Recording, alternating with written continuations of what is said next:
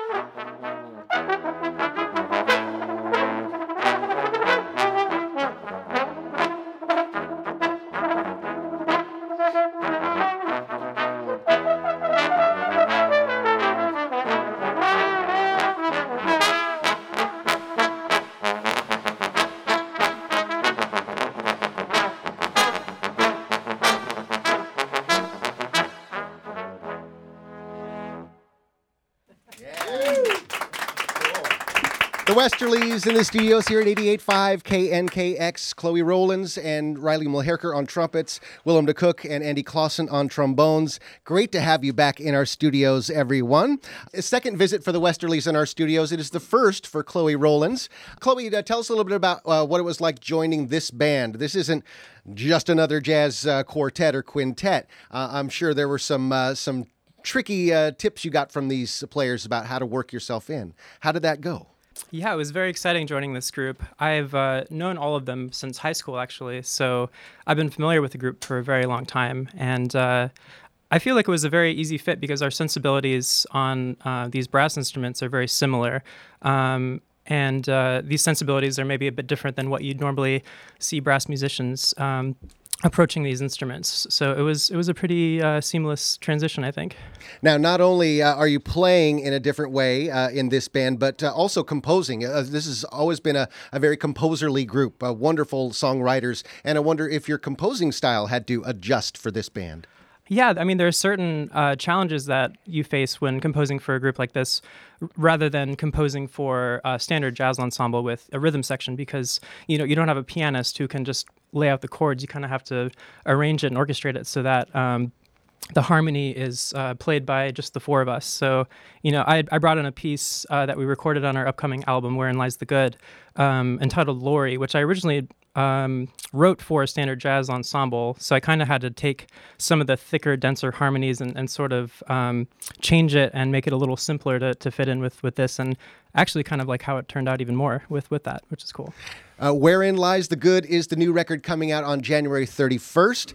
Uh, I would love to hear uh, about the concept behind this album. It had been a little bit of time since your previous record. Uh, was there an overarching theme, or was this just uh, the collection uh, of songs the Westerlies had ready to go? Riley? Sure. Thanks, Abe. Um, it had been a while. You know, we put out our last record in fall of 2016. And the time just sort of flew by. We got, you know, we were busy doing a lot of collaborative projects. We worked with Dave Douglas, who was a total trumpet hero of ours, and uh, the band Fleet Foxes, another Seattle group.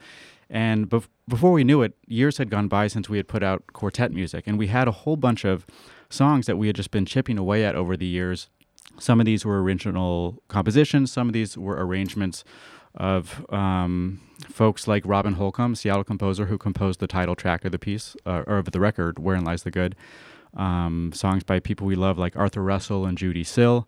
So it was really a, a hodgepodge of songs, but all music that was really dear to our hearts, and all music that, after a few years went by, we felt pretty urgently that we had to get it out into the world because it meant so much to us. So the record spans a broad scope of music, um, but the through line is sort of where it lies in our heart. Um, hence the title, Where It Lies the Good. I, I would l- love to hear about uh, the title track. It is kind of the centerpiece of the album. A lot of the songs are running about two, three, maybe four minutes. Um, Robin Holcomb's Wherein Lies the Good at 14 and a half. Um, uh, who would like to tell us a little bit about this piece? Willem.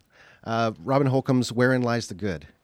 I think, uh, as was the case with a lot of the songs on the record, as Riley said, they, they were it was all music that was very dear to, dear to us because we would be uh, listening to it in the tour van or on composer retreats. It, it would be on while we were cooking dinner or, or spending time together. And uh, Robin Holcomb is is a really astonishing uh, voice and, and composer, and, and she obviously is, is close to us based on our, our relationship with he- her growing up here in Seattle and uh, the way that she weaves a lot of different American musical traditions from folk music to more contemporary classical. Uh, really resonated with what we do here as a quartet. So uh, the piece seemed like a really natural fit, and um, it was originally composed for solo piano, so it was a huge challenge to try to arrange it for the four of us, and uh, kind of a, a monster task to tackle a 14 minute long piece. But it's been a really rewarding process. I can't wait to hear it. I got an early copy of the CD in my hands as we speak. I'm also very curious about how the album was recorded because I've seen uh, the Westerlies so often um, pulling off this incredible mix acoustically all together at once. And I wonder if they're in the recording studio you decided to record the same way or were all the horns separated? Um, Andy, how, the, how did that recording process work? Uh, the recording process is really fun for us, and we've had the pleasure of working on this record and our most our previous record with this great producer named Jesse Lewis, who happens to be a Garfield High School alumni and a former trumpet player. but he is an absolute sonic wizard. So uh, when we do record, we're all in the same room and we try to create the energy of us playing live as much as possible. Um, but what he does is he captures everything in such vivid detail. He'll have like three mics on each of our horns. He'll have a dozen mics around the room, and so you really get like a 3D immersive sonic experience um, from the recording. So uh, it's primarily just us playing in room. There's a few tracks where you might hear some additional textures or sounds that uh, I don't want to give too much away, but uh, we tried to create a hyper real sonic experience with this record. I'm dying to. I gotta crack the CD open the minute you guys leave. For a, a, a crew of Northwest kids, Chloe growing up in Arizona, the move to New York City uh, must be a big influence on the way this band's sound has adjusted. Chloe, I wonder if you could talk a little bit about how living the jazz life in uh, in the Big Apple uh, affects the sound of this group. Yeah, I mean. Um you know, New York is a very hectic and sort of uh, crazy city to live in, and uh, that sort that energy definitely has. Uh, I mean, at least from for my own my own voice uh, compositionally, um, that energy definitely seeps into into what what comes out and. Uh, you know, there's also this sort of drive that you get when you live in New York City because of all because how how many incredible musicians live there. So it's it's just um, you really feel driven to um, to just practice and compose and, and work all the time. Um, and yeah, I think it's it's really affected at least the way I play. Um, yeah. The Westerlies are back in Seattle. It seems like just about every time they come through town, perhaps not on this stop, uh, they're involved with uh, with jazz students in some way, and that's always thrilling for me to see uh, the the look on kids' faces when they get to work with jazz stars. Um, Riley, I wonder if you could talk about um, your youth and uh, opportunities you had to work with professional musicians and what that meant to you. Yeah, well, first of all, Abe, thank you for proclaiming us jazz stars. I think we're going to throw that in our bio. um, but it, it, it's it's such a part of what we do, and it's such a part of how we grew up uh, here in Seattle. The music education scene is pretty unparalleled, especially as we go around the country touring and um, meeting students from all over. It only makes us more grateful for what we had growing up. I know that for me, the inspiration to play trumpet and to play jazz came from seeing my babysitters play in the Garfield High School band when I was in second grade, third grade. And um, the more we can get in front of students, especially students in Seattle, uh, whether it's stopping in schools, whether it's things like Westerlies Fest, which we, it's a festival that we started in town. Um, it really is an integral part of, of what we do. Um, and I, yeah, I, I think just as much as we try to give back to the city that raised us, we find so much um, joy and inspiration in hearing what the students are up to. Actually, just uh, a year or a year and a half ago, we stopped in Washington Middle School to see what they were up to, and they had full they had a full concert band arrangement of our song "Saro" that they surprised us with, and it basically brought us to tears. So um, it's it, it you know just keeps giving back to us, um, and we try to keep giving back to the city. Now, in uh, preparing myself for the show, I was looking over the Westerly's mission statement. Something caught my eye about your uh, your energy uh, working to cultivate global community, and uh, it seems like you've got a great New York community going on, and then come back home a wonderful uh, Northwest community. Um, Will, I wonder if you could talk about that. Uh, the need to to expand that community even more to all corners of the world. Sure, I think so much of our approach to the music we make and who we are as a band was developed in our in, in living rooms because but when we first started out and no one would give us a gig, we'd give ourselves a gig and invite our friends over to Andy and Riley's Harlem apartment and host these concerts in our living room. And, and I think um, it was mostly fellow musicians and students and, and you know our friends, our, our local community. Uh, so I, I think that energy is something that we strive to bring to every space that we play in. Um, from the most intimate to the, the biggest concert halls that we've encountered. Um, we generally try to draw the listener in and, and welcome them welcome them into our space in a way that feels personal and rather than uh, commercial or, or something else like that. Right. Now, all the members of the Westerlies are very busy working in various projects of their own and with other folks. Um, but there's something special and unique when uh, when these four folks come together. And I wonder if there's anybody else out there trying to do this. Uh, Andy, is it just the Westerlies and the Resterlies? There's just like nobody else doing it? as as far as we know, there is not another working group of this instrumentation. However, it's been pretty inspiring and exciting for us to see like student groups and videos on YouTube popping up of covers of some of our songs.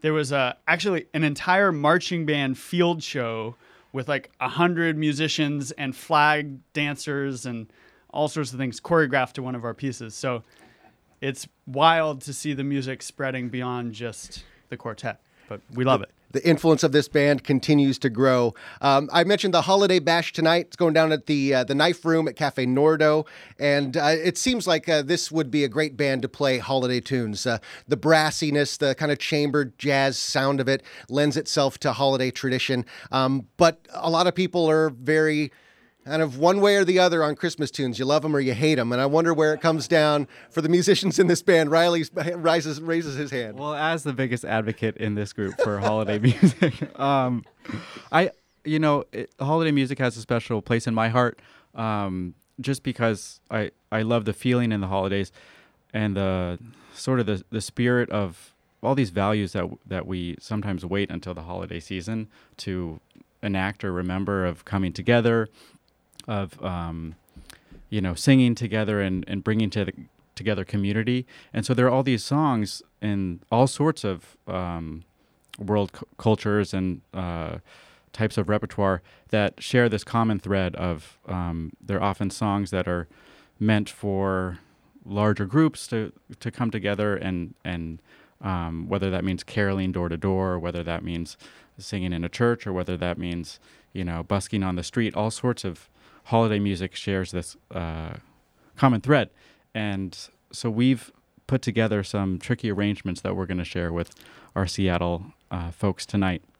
Some a little bit more standard, some a little bit more surprising. I mean, even uh, someone like Thelonious Monk wrote a holiday song called "The Merrier Christmas."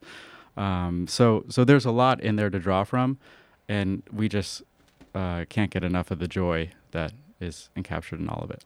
Right on. There is a, a, lot of uniqueness, as I've been saying about the Westerlies. One of those is the band is a nonprofit group. They've got a board of directors and they have uh, yearly um, uh, reports that come out to talk about their finances. I'm actually interested to talk to Chloe about this. As a new member of the band, uh, what does it mean to uh, to a musician to be part of a nonprofit group uh, that has a, a, this kind of uh, system working? Yeah, it's definitely the first um, time for me that I've ever been in um, a nonprofit organization. Mm-hmm. Um, most other groups that I play in are, you know, their only focus is is just uh, how are we going to make money, how are we going to sell our music, and um, when you're a nonprofit, it, you kind of um, can focus beyond that and focus on what is your mission? What are you trying to accomplish in the world? And uh, it's it feels very meaningful being able to do that and not just focusing on how are we going to make as much money as we can. But um, you know, this goes into forming community and. Um, because we're a nonprofit, we get to focus on the educational aspect that we do so much, and uh, it just feels so powerful and, and, meaningful to be able to focus on that. Yes, and full disclosure, the news director here at KNKX, Florangela Davila, is on the board of the Westerlies, so we want to get that out there. And coming up right around the corner, as uh, we said, it'll kind of work as uh, the Seattle record release show for Wherein Lies the Good. Westerlies Fest is right around the corner in early February. Who wants to give us a little preview of that? Willem? Yeah, we're really excited about this year's festival. Uh, this is the, the second time that we've done it. The first time uh, was was in the fall of 2018. Uh, we had to move it to February because we didn't want to step on any uh, earshot people's toes. Well played. Um, and we lo- we love John. We love the Earshot Jazz Festival, and we think there's a lot of room in this city for good music. Um, so we're we have a really eclectic lineup as usual. I think with our programming, we try to focus on some local artists, some non-local artists, some some jazz, some not jazz. Um, this year we have a couple of poets coming out from New York, Phil Kaye and Sarah Kay, who do some really interesting spoken word work. Uh, we have a brilliant songwriter and guitarist in the sort of blues rock and roll genre named Celisse Henderson. Uh, we'll be featuring her at the Royal Room one night, and then of course we will have a whole evening dedicated to the music of Robin Holcomb. So at the Chapel Performance Space, we'll be teaming up with Robin and uh, presenting some of her music and, and of course uh, the title track from our new album wherein lies the good uh, so so we got a lot of good stuff in store as well as all the uh, usual in school residency activities and, and some of the educational work that uh, we did last year, we'll, we'll of course be doing again this year. So looking forward to February. Always great to have the Westerlies back home in the Northwest. Really looking forward to the new record, Wherein Lies the Good. comes out uh, January 31st in the new year. And uh, now let's get back into the music. Uh, what would you like to play for our uh, third song today, Riley? We're going to play, I mentioned Judee Sill earlier. She's one of our heroes um, and sort of, you know, doesn't always get the love that she deserves. Uh, great songwriter, singer. This is a song she wrote called The Kiss.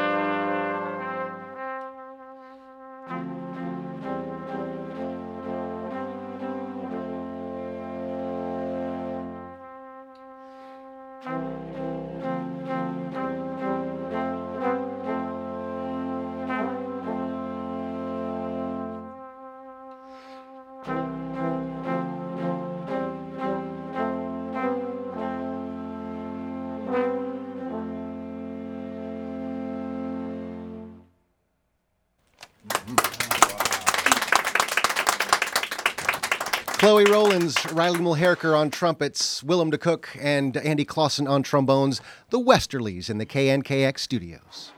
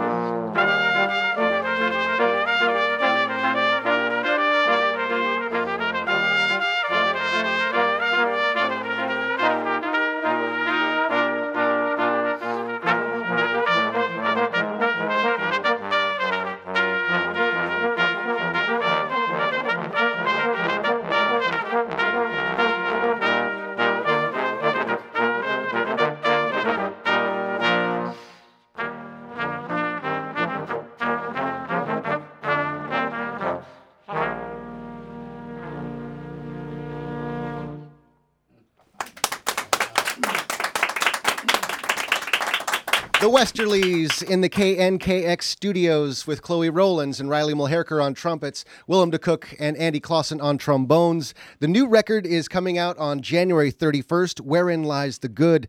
Get ready for Westerlies Fest. It's right around the corner, February 3rd through the 9th. Thank you all so much for being here. This was a wonderful, wonderful time. Thanks so much, Abe. Thanks also to the members of our leadership circle and our audience today. Your generous contributions and the support of all the KNKX listeners make these performances possible. And you can dig into all of our studio session archives at knkx.org. Big thanks to our studio session sponsors, Portage Bay Cafe. And of course, thanks to John Kessler for his audio production, wrapping up yet another exclusive KNKX studio session.